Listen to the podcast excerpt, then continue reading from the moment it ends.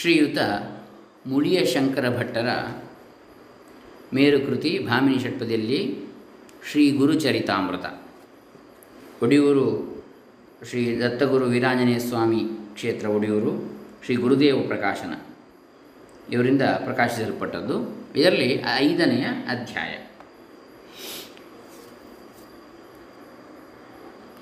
ಓಂ ಶ್ರೀ ಗುರುಭ್ಯೋ ನಮಃ. ಹರಿ ಓಂ. ಶ್ರೀ ಗಣೇಶಾಯ ನಮಃ. ಡಾಕ್ಟರ್ ಕೃಷ್ಣಮೂರ್ತಿ ಶಾಸ್ತ್ರಿ, ದಂಬೆಪುಣಚ, ಬಂಟ್ವಾಳ ತಾಲೂಕು, ದಕ್ಷಿಣ ಕನ್ನಡ ಜಿಲ್ಲೆ, ಕರ್ನಾಟಕ, ಭಾರತ.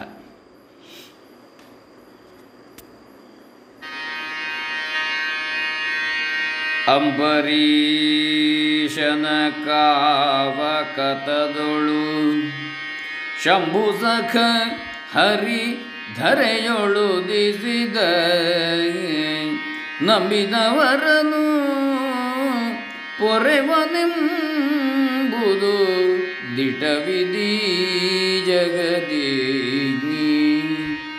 ತುಂಬುರಾದಿಗಳಿಂದ ವಂದಿತ ನಂಬುರುಗಲೋಚನನು ಭಕ್ತ ಕುಟುಂಬಿಯನ್ನುವ ಮಾತನಿ ತಿಳಿ ನಾಮಧಾರಗನೇ.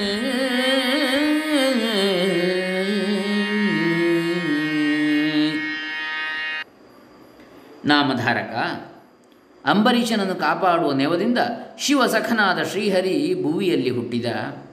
ಭಗವಂತನು ನಂಬಿದವರನ್ನು ಸಲಹುವನೆಂಬುದು ಸತ್ಯ. ತುಂಬುರಾದಿಗಳಿಂದ ವಂದಿಸಲ್ಪಡುವ ಕಮಲಾಕ್ಷನು ಭಕ್ತ ಕುಟುಂಬಿ ಎಂಬ ಮಾತನ್ನು ನೀನು ಅರಿತುಕೊಳ್ಳಬೇಕು ಎಂದು ಸಿದ್ಧಮುನಿಯು ನಾಮಧಾರಕನಿಗೆ ಹೇಳಿದ. ನಾಮಧಾರಕ ಕೇಳು ಭುವಿಯೊಳು ಶ್ರೀ ಮನೋಹರನಂದು ಕೊಟ್ಟುತ್ತ ಪ್ರೇಮದಲ್ಲಿ ಸಂರಕ್ಷಿಸುವನೈ ತನ್ನ ಭಕ್ತರನು. ಭೂಮಿಯೊಳು ಮೀನಾಗಿ ಜನಿಸಿದ ಸ್ವಾಮಿ ಕೂರ್ಮ ವರಾಘನಾದನು.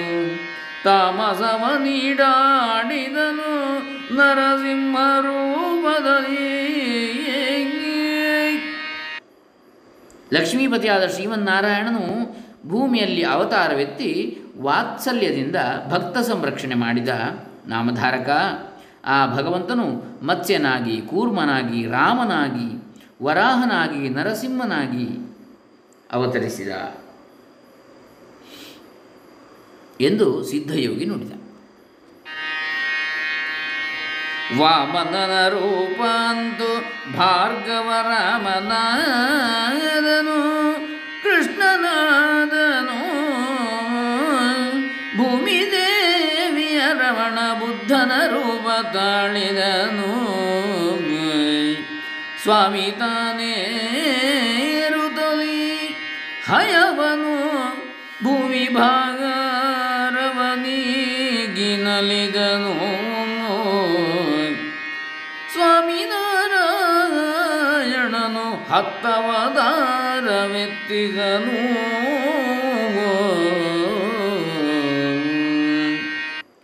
ವಾಮನಾವತಾರವೆತ್ತಿ ಪರಶುರಾಮನಾಗಿ ಮೆರೆದು ಕೃಷ್ಣನಾಗಿ ಲೀಲೆ ತೋರಿದ ಆ ಚಿನ್ಮಯನು ಬುದ್ಧಾವತಾರದಿಂದ ಜಗತ್ತನ್ನು ಉದ್ಧರಿಸಿದ. ಆ ಜಗದ್ವಂದ್ಯನು ಹಯವೇರಿ ಕಲ್ಕಿಯಾಗಿ ಕಾಣಿಸಿಕೊಂಡು ದಶಾವತಾರವೆತ್ತಿದ, ಭೂಭಾರ ನೀಗಿದ ಮಹಾಮಹಿಮನು ಎಂದು ಸಿದ್ಧಯೋಗಿಯು ನಾಮಧಾರಕನಿಗೆ ಭಗವಂತನ ಅವತಾರದ ಕಥೆಗಳನ್ನು ಸಂಕ್ಷೇಪವಾಗಿ ಹೇಳಿದ. ಕಲಿಯುದ್ವಾಪರದಂತ್ಯದಲ್ಲಿ ತಾನಿಳೆಗೆ ಬರಲಜ್ಞಾನಿ ವಿಪ್ರರ ಕುಲವು ಧರ್ಮಾಚರಣೆಗಳ ಬಿಟ್ಟಿರಲು ಮೌಢ್ಯದಲ್ಲಿ. ಹೊಲಬನರಿಯದೆ ಕಿಲುಬನುಳಿಯದೆ ತಳೆದು ಧಾರ್ಷ್ಟ್ಯವನಲಿಯುತ್ತಿದ್ದರು. ಕಳವಳದಿ ಗುರುದೇವನವಧರಿಸಿದನು ಧರೆಯೊಳಗೆ.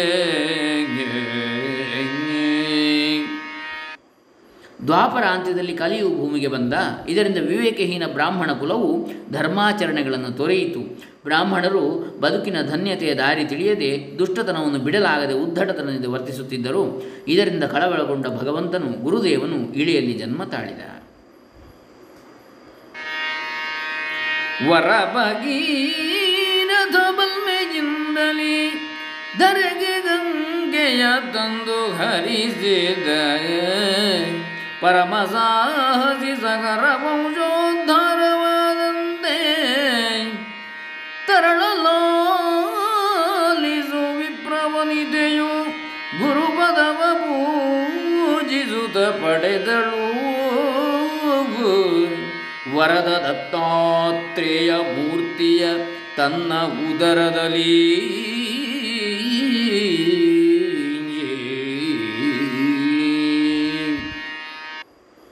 ಸಾಹಸಿ ಭಗೀರಥನು ಹೇಗೆ ಸಗರನಿಗಾಗಿ ಗಂಗೆಯನ್ನು ಭೂಮಿಗಿಳಿಸಿದನೋ ಅದರಿಂದ ಹೇಗೆ ಸಗರ ವಂಶವೇ ಉದ್ಧಾರವಾಯಿತೋ ಅದರಂತೆ ಬ್ರಾಹ್ಮಣ ಪತ್ನಿಯು ಯಾರು ಬ್ರಾಹ್ಮಣ ಪತ್ನಿಯು ಗುರುವಿನ ಆರಾಧನೆಯಿಂದ ದತ್ತರಾಜನ್ನೇ ಮಗನನ್ನಾಗಿ ಪಡೆದ ಮನೋಜ್ಞ ಕಥೆಯನ್ನು ಹೇಳ್ತೇನೆ ಎಂದು ಸಿದ್ಧಯೋಗಿಯು ನಾಮಧಾರಕರಿಗೆ ಶ್ರೀಪಾದನ ಅವತಾರವನ್ನು ಹೇಳ್ತಾನೆ. ಅಂದರೆ ದತ್ತಾತ್ರೇಯ ಭಗವಾನ್ ದತ್ತಾತ್ರೇಯ ಹೇಗೆ ಅತ್ರಿ ಅನಸೂಯರಿಗೆ ಅಲ್ಲಿ ಮಗನಾಗಿ ಹುಟ್ಟಿದನೋ ಆ ನಂತರ ಅದೇ ದತ್ತಾತ್ರೇಯನ ಗುರುಮೂರ್ತಿಯ ಅವತಾರ ಶ್ರೀಪಾದ ಶ್ರೀವಲ್ಲಭರಾಗಿ ಆದ ನಂತರ ಶ್ರೀ ನರಸಿಂಹ ಸರಸ್ವತಿಗಳಾಗಿ ಅದಾದ ನಂತರ ಶ್ರೀ ವಾಸುದೇವಾನಂದ ಸರಸ್ವತಿ ಅಥವಾ ಟೆಂಬೆ ಸ್ವಾಮಿ ಮಹಾರಾಜ ಅಂತೇಳಿ ಹೀಗೆ ದತ್ತಾತ್ರೇಯನ ವಿವಿಧ ಅವತಾರಗಳು ಅಂತೇಳಿ ಹೇಳ್ತಾರೆ.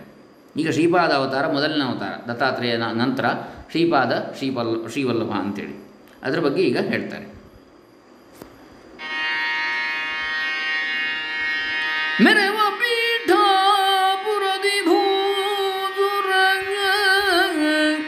ವರನು ಗುರುಪದ ಭಜಗ ಧಾರ್ಮಿಕ ಚರಿತರಾಪಳರಾಜನ ಆಪಸ್ತಂಭ ಶಾಖೆಯಲ್ಲಿ ತರುಣಿ ಪತಿವ್ರತೆ ಸುಮತಿಯಳ ಸಹ ವ್ಯರಸಿ ಬಾಳುತ್ತಲಿದ್ದ ಶುದ್ಧಾಚರಣೆಯಿಂದಲೇ ಧರೆಯೊಳ ಆದರ್ಶವನ್ನು ಬಿಂಬಿಸುವುದ. ಪೂರ್ವ ದೇಶದಲ್ಲಿ ಪೀಠಾಪುರ ಎಂಬ ಗ್ರಾಮ ಇತ್ತು.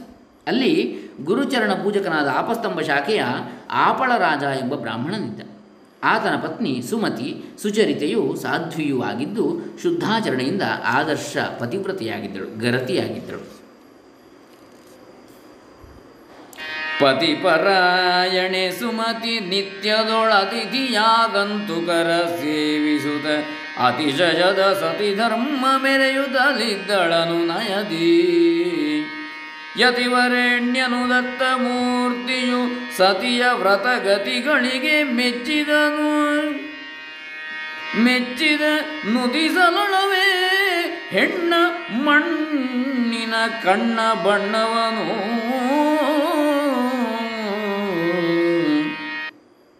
ಪತಿಪರಾಯಣ ಸುಮತಿಯು ಅನುದಿನವೂ ಅತಿಥಿಗಳನ್ನು ಉಪಚರಿಸಿ ಸೇವಿಸುತ್ತಾ ಸತಿ ಧರ್ಮದಿಂದ ಮೆರೆಯುತ್ತಿದ್ದಳು. ಈ ಸುಮತಿಯ ಧರ್ಮಾಚರಣೆಯ ಅತಿಥಿ ಸೇವಾ ತತ್ಪರತೆಗಳಿಗೆ ಗುರುವರನ್ನು ಹರ್ಷಗೊಂಡನು. ನಾರಿ ಭೂಮಿ ಜೀವನ ದೃಷ್ಟಿಯ ಸತ್ವವನ್ನು ಏನೆಂದು ಹೇಳಲಿ? ನಾರಿಯ ಸತ್ವ, ಭೂಮಿಯ ಸತ್ವ, ಜೀವನ ದೃಷ್ಟಿಯ ಸತ್ವ ಇದನ್ನು ಏನು ಹೇಳಲಿ ಅಂತೇಳಿ ಹೊಗಳುತ್ತಾರೆ. ಚಿತ್ತವಿಟ್ಟಾಲಿಪುದು ತರಳನೆ ಅರ್ತಿಜುನು ಮಧ್ಯಾಹ್ನ ಕಾಲದಿ ದತ್ತಗುರುವರ ಸುತ್ತುತಿಗ ನಿಂಬಿ ನುಡಿಯುದಿಟವು. ದತ್ತಮೂರ್ತಿಯು ಸತಿ ಸುಮತಿಯಳ ಚಿತ್ತವನ್ನು ಬರಿಗಿಸಲು ದಿವದೊಳು ಚಿತ್ತಜಿಸೆ ಮಧ್ಯಾಹ್ನ ವೇಳೆಯೊಳ್ ಅತಿಥಿ ರೂಪಿಂದ.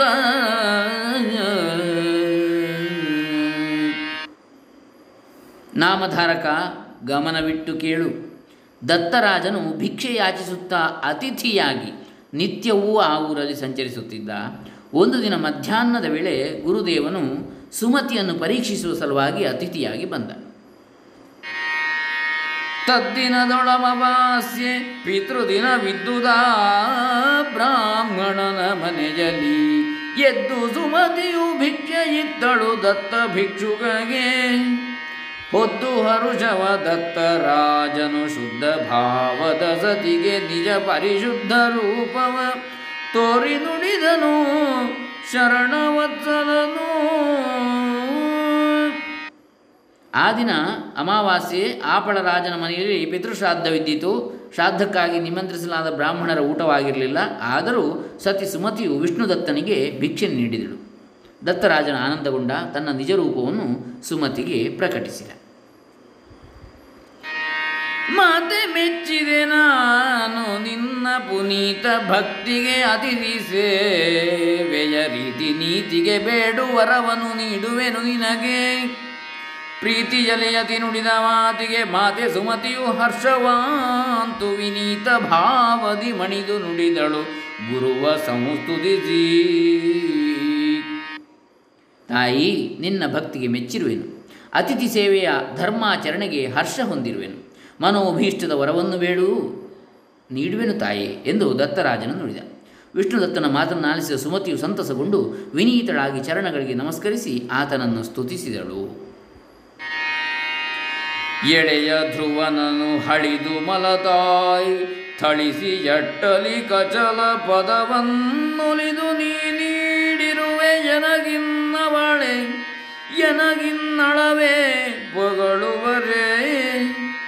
ಕಳದ ಶಾನನ ಮುಳಿದು ತಮ್ಮನ ನಿಲಯದಿಂದೋಡಿಸಲು ಲಂಕಾ ಪೊಳಲಗಾದಿಯ ನಿತ್ತಿರುವೆ ನೀನಾ ವಿಭೀಷಣಗೆ. ಬಾಲಕ ಧ್ರುವನನ್ನು ಹಳಿದು ಹಂಗಿಸಿ ಆತನ ಮಲತಾಯಿ ಹೊರದೂಡಲು ಆತನಿಗೂ ಒಲಿದು ನೀನು ಶಾಶ್ವತ ಪದವಿಯನ್ನು ಅನುಗ್ರಹಿಸಿದೆ. ನಿನ್ನ ಶರಣ ವಾತ್ಸಲ್ಯವನ್ನು ಏನೆನ್ನಲಿ ಸ್ವಾಮಿ. ಲಂಕೇಶನಾದ ರಾವಣನು ವಿಭೀಷಣನನ್ನು ತಮ್ಮನಾದ ವಿಭೀಷಣನನ್ನು ಹೊರಗೂಡಿಸಿದ, ಆದರೂ ನೀನು ಆತನಿಗೆ ಲಂಕೆಯ ಒಡೆತನವನ್ನೇ ನೀಡಿದೆ ಶ್ರೀರಾಮನಾಗಿ. ನಿನ್ನ ಮಹಿಮೆಯನ್ನು ಏನೆಂದು ಹೊಗಳಲಿ ಸ್ವಾಮಿ. ಪದವ ನೆಚ್ಚಿದ ಸದಮಲರ ನೀ ಮುದದಿ ಪಾಲಿಪ ಪದುಮನಾಭನೆ, ವಿಧ ವಿಧದ ವೇಷವನ್ನು ಧರಿಸುತ್ತ ವಸುದೆಯೊಳಗಲೆ ವೇಗೆ. ಹೃದಯದನುರಾಗದಲ್ಲಿ ನೀನೊಲಿದುದಕ್ಕೆ ಹರ್ಷಿಪೆ, ವರವ ಕರುಣಿಸು ಪದುಮಲೋಚನ ಪದಕ್ಕೆ ಮಣಿಯುವೆನೆನುತ ಸತಿ ಸುಮತಿ. ನಿನ್ನ ಚರಣಗಳನ್ನು ನಂಬಿದ ಪರಿಶುದ್ಧ ಭಕ್ತರನ್ನು ಪ್ರೀತಿಯಿಂದ ಸಂರಕ್ಷಿಸುವ ಶ್ರೀಹರಿಯೇ, ನೀನು ಭಕ್ತ ಪರಿಪಾಲನೆಗಾಗಿ ಇಳಿಯಲ್ಲಿ ಬಗೆ ಬಗೆಯ ರೂಪಗಳನ್ನಂತೆ ನಿನ್ನ ಅನುಗ್ರಹಕ್ಕಾಗಿ ಹರ್ಷಿಸುತ್ತೇನೆ. ಇದು ಶರಣಾಗಿದ್ದೇನೆ, ವರವನ್ನು ನೀಡು ಎಂದು ಸುಮತಿ ಹೇಳ್ತಾಳೆ. ದೀನರನ್ನುದ್ಧರಿಪ ಗುಣನಿಧಿ ಜ್ಞಾನವಾರಿಧಿ ನೀನೇ, ಶಿವ ವಿಧಿ ನೀನೇ ಮತಿಯನ್ನಿತ್ತು ಬಕುತಿಯ ಗತಿಯ ಪೊರೆ ಹರಿಯೇ. ದಾನವಾರಿ ದಶಾವತಾರಿಯೇ ಮಾನಿನಿಯ ಮನವಾರೆ ರಕ್ಷಿಸು, ಕಾಣೆ ಮಿಕ್ಕವರನ್ನು ಲೋಕದಿ ಎಂದು ನುತಿಸಿದಳು. ದೀನೋದ್ಧಾರಕನಾದ ಗುಣಸಾಗರನೇ, ಶ್ರೀಮನ್ನಾರಾಯಣನೇ, ನೀನು ಜ್ಞಾನ ಸಮುದ್ರನು, ನೀನು ಮಂಗಳ ರೂಪನು, ನೀನೇ ವಿಧಿಯು, ನೀನೇ ಭಕ್ತಳಾದ ನನ್ನನ್ನು ಕಾಪಾಡು. ನೀನೇ ಶಿವನು, ಖಳಸಂಹಾರಿಯಾದ ನೀನು ಹತ್ತವತಾರಗಳನ್ನು ಎತ್ತಿದ ಪುಣ್ಯನು, ನಿನ್ನ ಹೊರತು ಅನ್ಯ ರಕ್ಷಕರನ್ನು ಕಾಣೆ ಎಂದು ಸುಮತಿಯು ವಿಷ್ಣುದತ್ತನನ್ನು ಹೊಗಳಿದಳು. ಅಮ್ಮನ ನಿನಗಿತ್ತೆ ವರವನು, ಸುಮ್ಮನಿಗೆ ನೀನೇಕೆ ಹೇಳವು ಒಮ್ಮನದ ಬಯಕೆಯನು ಸಲಿಸುವೆನೆಂದ ಯತಿವರನು.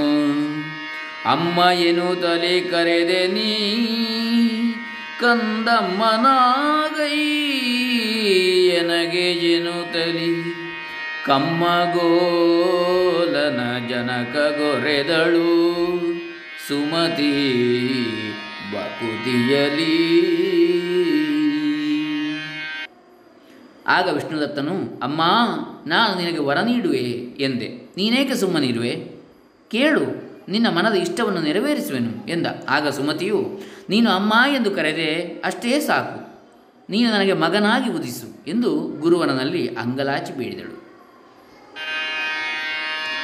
ತರಳರಾದರು ಹಲರು, ಕೆಲವರು ಮರಣವಾಂತರು, ಪುಟ್ಟಿದಾಕ್ಷಣ ಬರಿದೆ ಈಗಿರುವವರ ಪರಿಯನು ನೋಡು ಕರುಣಾಳು. ಕುರುಡ ಕುಂಟರು ಮಕ್ಕಳಿವರನು ಪೊರೆವ ಪ್ರಾರಬ್ಧವನು ಪಡೆದಿಗೆ, ಕರುಣಿಪುದು ಶಾಸ್ತ್ರಾರ್ಥ ಕೋವಿದ ಪುತ್ರನನು ಜನಗೇಂಗೆ. ನನಗಾದರೂ ಹಲವು ಮಕ್ಕಳು ಹುಟ್ಟಿದರು. ಕೆಲವರು ಹುಟ್ಟಿದ ಕೂಡಲೇ ಸತ್ತು ಹೋದರು. ಈಗ ಉಳಿದಿರುವವರ ಅವಸ್ಥೆಯನ್ನಾದರೂ ನೋಡು ತಂದೆ. ಈ ಕುರುಡ ಕುಂಟ ಮಕ್ಕಳನ್ನು ಕೊರೆಯುವ ಪ್ರಾರಬ್ಧ ನನಗೆ ಬಂದಿದೆ. ಆದ್ದರಿಂದ ಶಾಸ್ತ್ರಾರ್ಥ ಪಾರಂಗತನಾದ ಪುತ್ರನಾಗಿ ನನ್ನ ಗರ್ಭದಲ್ಲಿ ಅವತರಿಸು ಸ್ವಾಮಿ ಎಂದು ಸುಮತಿಯು ಬೇಡಿಕೊಂಡಳು.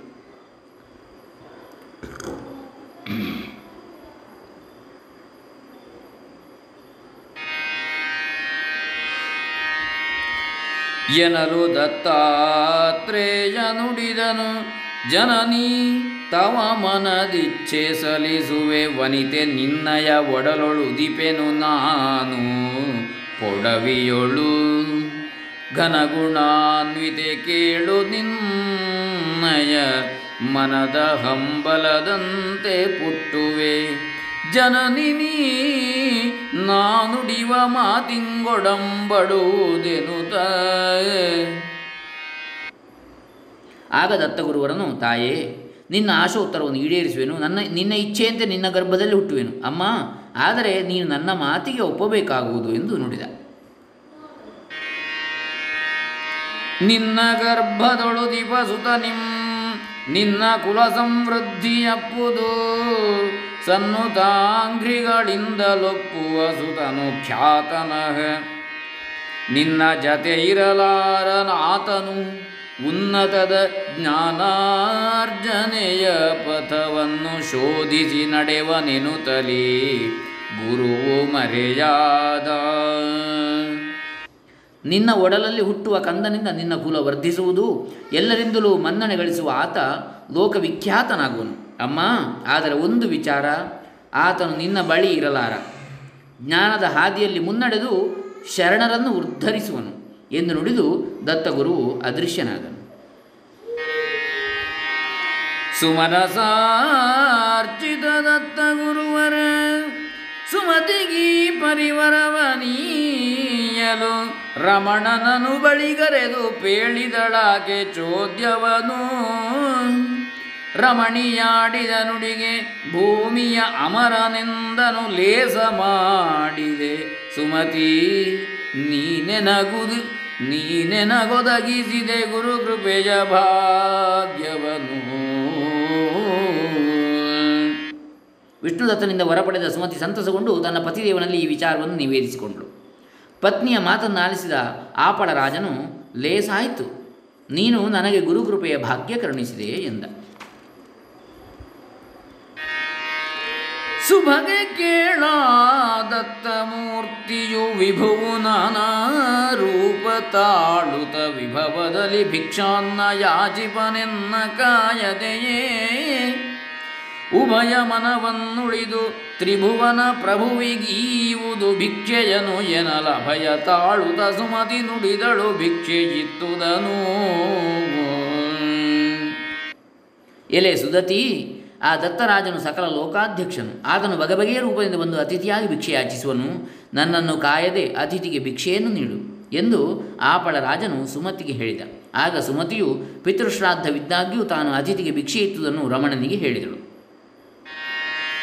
ಒಳಿತು ನೀಗೈದಿರುವ ಕಜ್ಜವೋ ಲಲನೆ ಭೂಸುರವರನನುಣಿಸುವ ಕೆಲಸವದು ನಿರಪೇಕ್ಷವಾಗಿರೆ ಭಗವದರ್ಪಿತವೂ ಎಲಗೆ ಭಿಕ್ಷೆಯ ಕೊಂಡವನ ನೆಲೆ ತಿಳಿದೆಯೇನೇ ಬರಿದೆ ಕೂಳಿಂಗಲೆವ ಹುಲು ನರನಲ್ಲ ಸಾಕ್ಷಾತ್ ವಿಷ್ಣುವಾಗಿಹನು. ಇದನ್ನು ಆಲಿಸಿದ ಆಪಳರಾಜನು, ಒಳ್ಳಿತಾಯಿತು, ನಿನ್ನ ಕಾರ್ಯ ಹೊಗಳತಕ್ಕುದೇ, ವಿಪ್ರ ಸಂತರ್ಪಣೆಯು ದೇವನಿಗೆ ಸಲ್ಲುವುದು. ಸುಮತಿ, ನಿನ್ನಿಂದ ಭಿಕ್ಷೆ ಕೊಂಡವನು ಯಾರೆಂದು ತಿಳಿದೆ, ಬರಿದ ತಿರುಗುನಲ್ಲ ಸಾಕ್ಷಾತ್ ಶ್ರೀಹರಿಯು ಎಂದು ಸುಮತಿಗೆ ನುಡಿದ. ಸತಿ ಗೊರೆದನಾಪಣನು ಹರ್ಷದೀ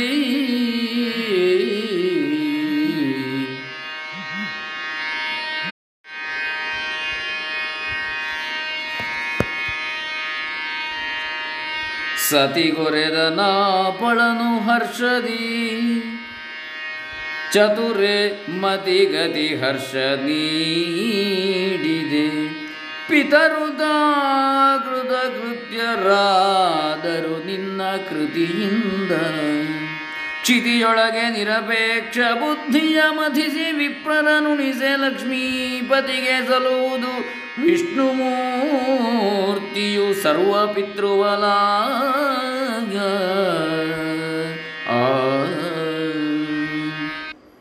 ಚತುರಮತಿ ಸುಮತಿ, ನೀನು ಬುದ್ಧಿವಂತೆ, ಜಾಣೆ ನೀನು. ನನಗೆ ತುಂಬ ಮುದ ನೀಡಿದೆ, ನೀನು ಸಂತೋಷ ನೀಡಿದೆ. ನಿನ್ನ ಕಾರ್ಯದಿಂದಾಗಿ ನನ್ನ ಪಿತೃಗಳು ಧನ್ಯರಾದರು. ಭೂವಿಯಲ್ಲಿ ನಿರಪೇಕ್ಷ ಬುದ್ಧಿಯಿಂದ ಯಾವುದೇ ಅಪೇಕ್ಷೆ ಇಲ್ಲದೆ ಬ್ರಾಹ್ಮಣ ಭೋಜನವಿತ್ತರೆ ಅದು ಮಹಾವಿಷ್ಣುವೇ ಸಲ್ಲುವುದು. ಆತನು ಎಲ್ಲರ ಪಿತೃವಲ್ಲವೇ. ತರಳೆ ಗುರುವರ ನಿಂದನೀ ಗುರುತರದ ವರವನು ಪಡೆದೇನ್ಯೇ ನಿನ್ನಯ ತರಳನಹ ಗುರುಮೂರ್ತಿ ಲೀಲಾಲೋಲ ಧರೆಯೊಳಗೆ ಕೊರಡು ಜಿಗುರಲಿ ಸೊಗವು ಮಿಗಲಿ ಬರಡು ಬಾಳಿನ ಕಂಪು ಹರಡಲಿ ಧರಣಿಯೊಳು ನಮ್ಮ ಭಯವಂಶಕ್ಕೆ ಧನ್ಯತೆಯು ಬರಲಿ.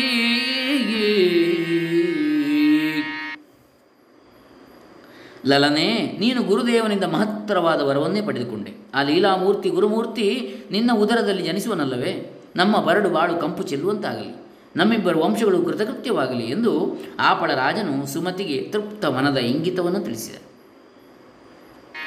ತುಂಬಿದು ನವ ಮಾಸ ಸುಮತಿಗೆ ತುಂಬು ಕಳೆ ತುಂಬಿದುದು ಮೈ ಜಲಿ ಶಂಭು ಸಖ ಜಂಭಾರಿ ಜನಿಸಿದ ವನಿತೆಯೊಡಲಿನಲಿ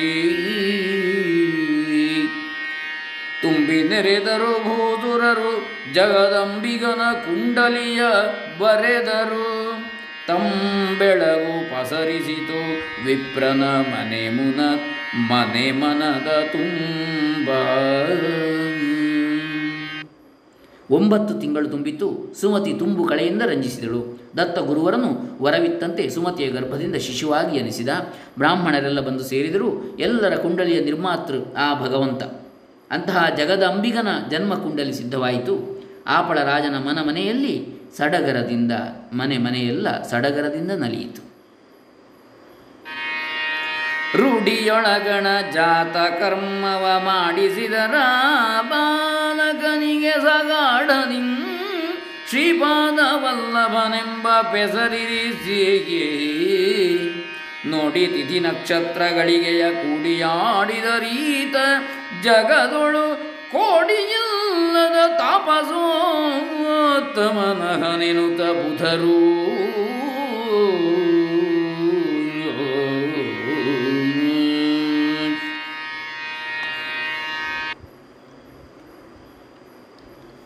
ಜಾತಕರ್ಮಾದಿಗಳನ್ನು ಮಾಡಿಸಿ ನವಜಾತ ಶಿಶುವಿಗೆ ಶ್ರೀಪಾದ ಶ್ರೀವಲ್ಲಭ ಎಂದು ಹೆಸರಿಸಿದರು. ಶ್ರೀಪಾದ ವಲ್ಲಭ ಅಂತೇಳಿ ತಿಥಿ ನಕ್ಷತ್ರ ಗಳಿಗೆಗಳನ್ನು ಗಣಿಸಿ ಗುಣಿಸಿ ಈತನು ಭವಿತವ್ಯದಲ್ಲಿ ಅದ್ವಿತೀಯ ತಪಸ್ವಿಯಾಗುವನು ಎಂದು ವಿದ್ವಜ್ಜನರು ಭವಿಷ್ಯ ನುಡಿದಿರಂತೆ. ದಿನ ದಿನಕ್ಕೆ ಬೆಳೆ ಬೆಳೆದು ಬಾಲನು ದಿನಕರನ ತೇಜದಲ್ಲಿ ಒಪ್ಪಿದ ಎನಿತು ಚತುರನು ವೇದ ವೇದಾಂತಗಳ ತಾನುಳಿದ ಜನಮನಕ್ಕೆ ವಿಸ್ಮಯವನೊಡ್ಡಿದ ಗುಣವಿಶಾರದ ಶಾಸ್ತ್ರವೇತ್ತನು ತಣಿದು ತಲೆದೂಗಿದ ರಮಾನುಷಯತಿಯು ಇವಯನುತ.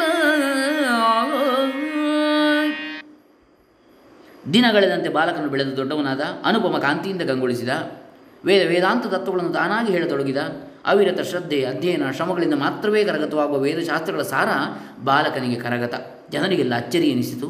ಈತನ ದೇವತಾಂಶ ಸಂಭೂತ ಯತಿವರನೆಂದು ಎಲ್ಲರೂ ತಲೆದೂಗಿದರು.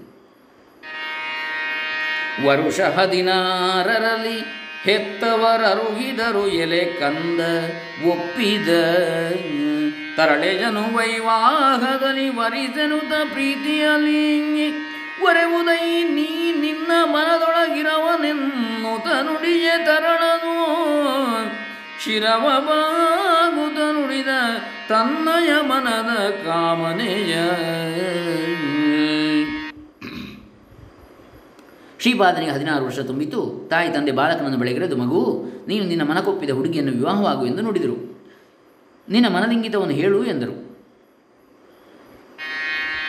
ವರಿಸುವೆನು ವೈರಾಗ್ಯವಧುವನು ಹೊರತು ಮಿಕ್ಕವರೆಲ್ಲ ಮಾತೆಯರ್ ಅರಿತುಕೊಂಡಿಗೆ ತಾಯೇ ಎನ್ನಯ ಮಾತಲಾಲಿಬುದು. ಇರಲೆನಗೆ ವೈರಾಗ್ಯ ಕನ್ಯೆಯು ವರ ತಪಸ್ವಿಗೆ ಬ್ರಹ್ಮಚರ್ಯೆಗೆ ಸರಿಯಹುದು ವರದತ್ತನೇ ಶ್ರೀಪಾದ.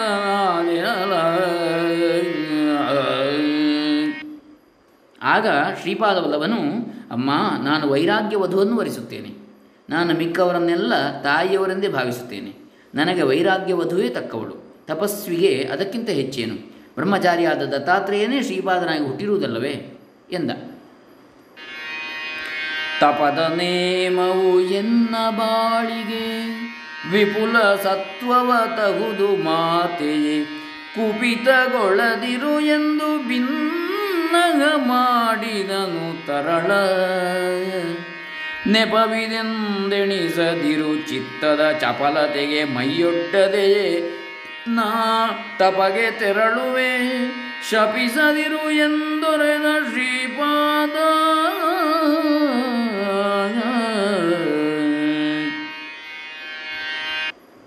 ತಪಶ್ಚರಣೆಯ ನಿಯಮವು ನನ್ನ ಜೀವನಕ್ಕೆ ಹೇರಳ ಶಕ್ತಿ ನೀಡುವುದಮ್ಮ.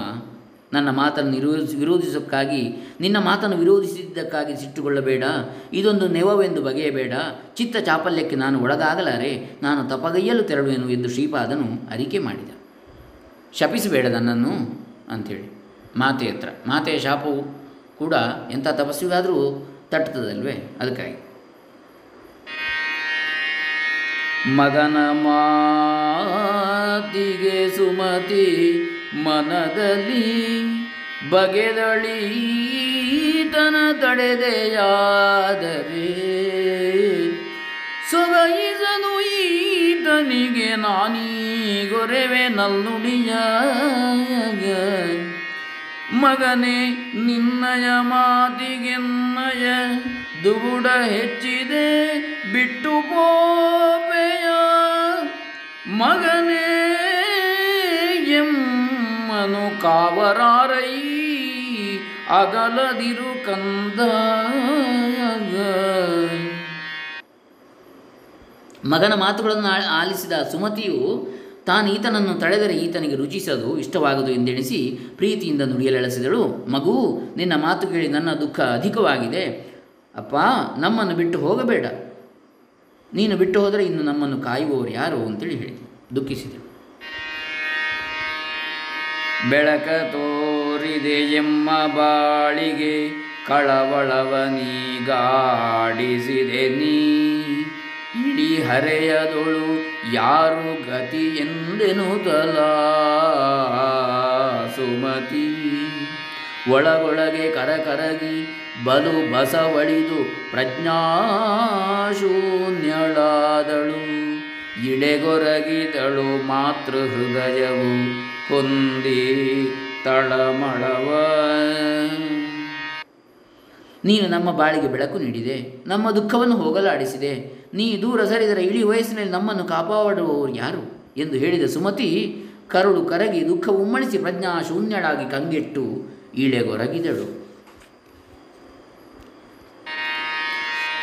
ಅಳಲಿ ಮೂರ್ಛಿದಳಾದ ಜನನಿಯ ಬಳಲಿ ಕಂದಿದ ಇಂದು ವದನೆಯ, ತಳೆದು ಕರುಣೆಯಲು ಬಜರಿಸಿ ಸಂತೈಸಿದನು ಬಾಲ. ಅಳದಿರನ್ನಯ ಮಾತೆ ಕೇಳವು ಲಲನೆ ಪರಿಣಯವೊಲ್ಲೆ, ನಾನಿದು ಒಲಿದು ನೀಡುವೆ ಬೇಡುವರಗಳನ್ನಿಂದ ಶ್ರೀಪಾದ. ಹೀಗೆ ಮೂರ್ಛೆ ಹೊಂದಿದ ಕಂದಿ ಕುಂದಿದ ತಾಯಿಯನ್ನು ಶ್ರೀಪಾದವಲ್ಲವನ್ನು ಉಪಚರಿಸಿದ, ಸಂತವಿಸಿದ. ಸುಮತಿ ಪ್ರಜ್ಞಾವಸ್ಥೆಗೆ ಬಂದಳು. ಆಗ ಶ್ರೀಪಾದನು, ಅಮ್ಮ ಅಳಬೇಡ, ನಾನು ಹೆಣ್ಣು ಮದುವೆ ಇವೆರಡನ್ನೂ ಒಪ್ಪುವನಲ್ಲ ಎಂದು ಸುಮತಿಗೆ ಹೇಳಿದ.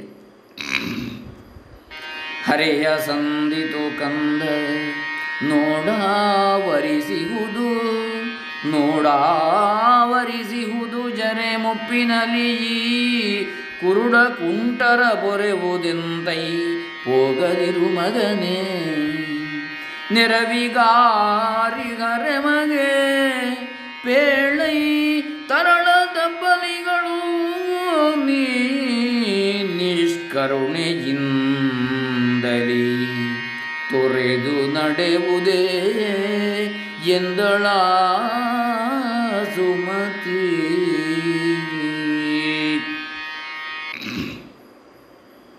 ಆಗ ಸುಮತಿಯು, ಅಪ್ಪ ನಮಗಾದರೂ ಪ್ರಾಯ ಸಂದಿತು, ಜರೆ ಆವರಿಸಿದೆ ವೃದ್ಧಾಪ್ಯ, ಈ ಮುದಿತನದಲ್ಲಿ ಈ ಕುರುಡ ಕುಂಟ ಮಕ್ಕಳನ್ನು ನಾವೆಂತೂ ಸಾಕಿ ಸಲಹಲಿ, ನಮಗೆ ನೆರವೀಯುವವರಾರು, ಆದ್ದರಿಂದ ನೀನೆಲ್ಲೂ ಹೋಗದಿರು, ತಬ್ಬಲಿಗಳನ್ನು ತೊರೆದು ನಿಷ್ಕರುಣಿಯಾಗಿ ಹೋಗಬೇಡ ಎಂದು ಶ್ರೀಪಾದನಿಗೆ ಗೋಗರೆದಳು.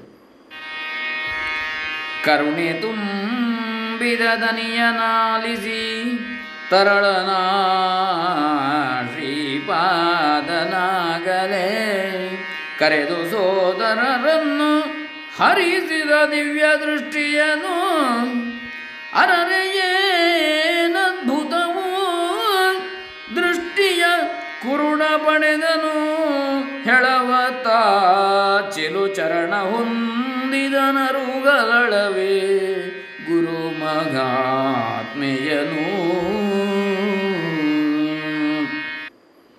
ತಾಯಿಯ ಕರುಣೆ ತುಂಬಿದ ಮಾತನ್ನು ಆಲಿಸಿದ ಶ್ರೀಪಾದನು ತನ್ನ ಹಿರಿಯ ಸೋದರರನ್ನು ಬಳಿಗೆ ಕರೆದ, ಅವರ ಮೇಲೆ ದಿವ್ಯ ದೃಷ್ಟಿ ಹರಿಸಿದ. ಏನಾಶ್ಚರ್ಯ! ಕುರುಡನು ದೃಷ್ಟಿ ಪಡೆದ, ಹೆಳವನು ದಷ್ಟಪುಷ್ಟ ಕೈಕಾಲುಗಳನ್ನು ಹೊಂದಿದ. ಗುರು ಮಹಾತ್ಮೆಯನ್ನು ವಿವರಿಸಲು ಸಾಧ್ಯವೇ?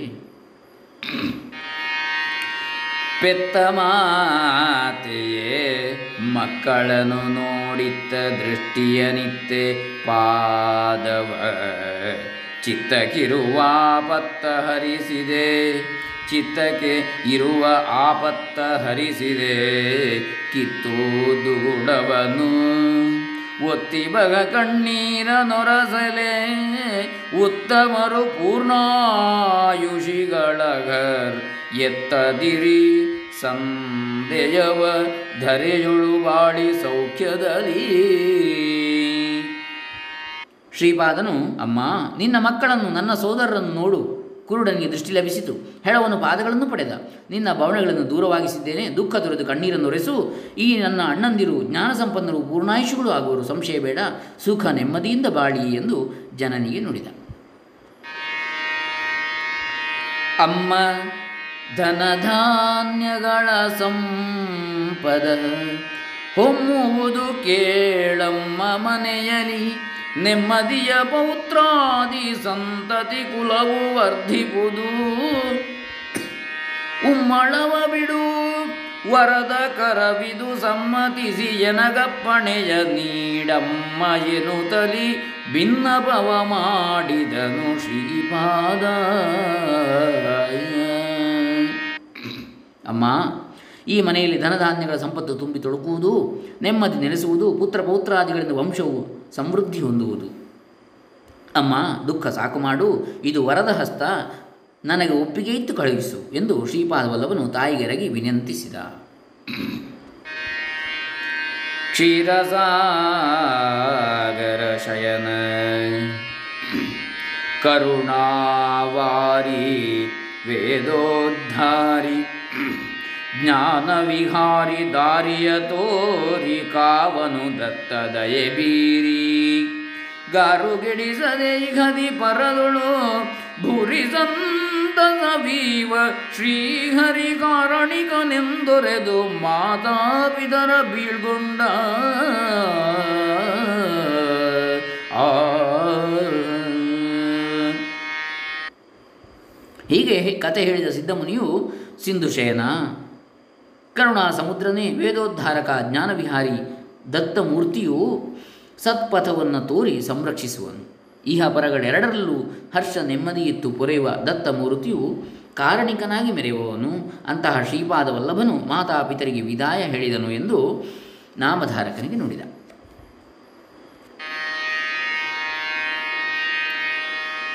ತೆರಳು ತನಿ ಶ್ರೀಪಾದ ವಲ್ಲಭ ಮರೆಸಿ ನಿಜವನು ಗುಪಿತ ವೇಷದಿ ಧರೆಯ ಪುಣ್ಯಕ್ಷೇತ್ರ ಕಾಶಿಯೊಳಿದ್ದ ಕೆಲ ಕಾಲ. ಸರಿದು ಬದರಿಯ ಸೇರುತ್ತಲಿ ಸಿರಿಯ ರಸನಾರಾಯಣನ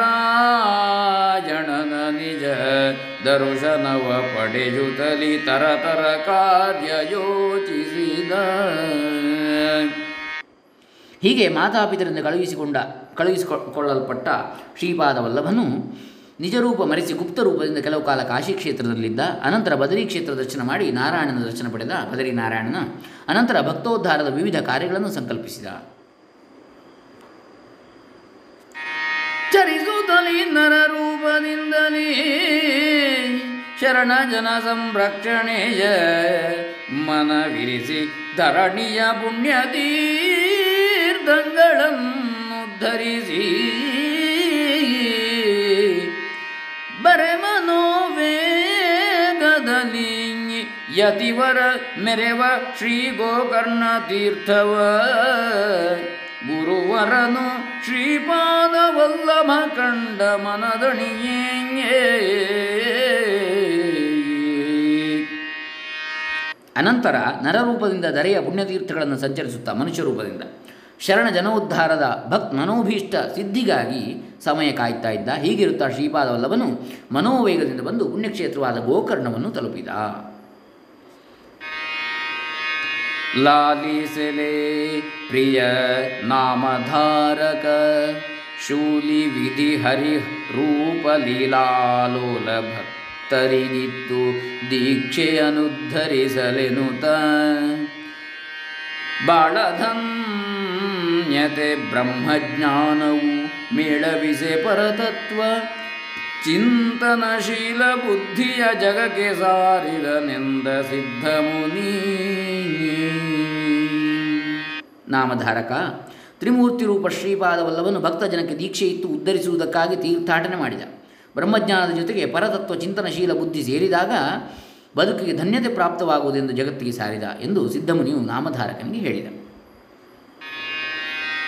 ಕೃತಿವಾಸನ ರೂಪಯತಿವರ ದತ್ತಗುರು ಶ್ರೀಪಾದ ವಲ್ಲಭ ಉತ್ತಮೋತ್ತಮ ಚರಿತ ಸದ್ಗುರು ಪದಯುಗಕ್ಕೆ ನಮಿಪೇ ಚಿತ್ತದೊಳು ನೆಲೆಯಿರ್ದುದು ನೀನಗಿತ್ತನೇ ಮವ ಪಾಲಿಸುವ ಬಲವಿತ್ತು ಮುನ್ನಡೆಸೆನ್ನ ದೇವಾನಂದ ಗುರುವರನೇ ಗುರುವರನೇ.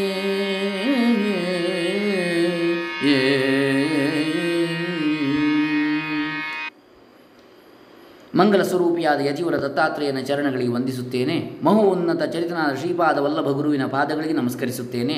ಚಿತ್ತದಲ್ಲಿ ನೆಲೆ ನಿಂತು ಗುರು ಚರಿತ್ರೆಯನ್ನು ಹೇಳು ಎಂದು ಅಪ್ಪಣೆಯಿತ್ತು ಪ್ರೇರೇಪಿಸಿದ ಗುರುದೇವನೇ, ನೀನಿತ್ತ ನಿರೂಪವನ್ನು ಪಾಲಿಸುವ ಶಕ್ತಿ ಕರುಣಿಸು ಎಂದು ಬೇಡಿಕೊಳ್ಳುತ್ತೇನೆ.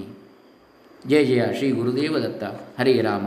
ಶ್ರೀ ಬ್ರಹ್ಮಾರ್ಪಿತಮಸ್ತು. ಲೋಕಾ ಸಮಸ್ತಾ ಸುಖಿನೋ ಭವಂತು. ಇಲ್ಲಿಗೆ 5ನೇ ಅಧ್ಯಾಯ ಮುಗಿಯಿತು ಶ್ರೀ ಗುರುಚರಿತ್ರೆಯಲ್ಲಿ. ಹರೇ ರಾಮ. ಓಂ ತತ್ಸತ್.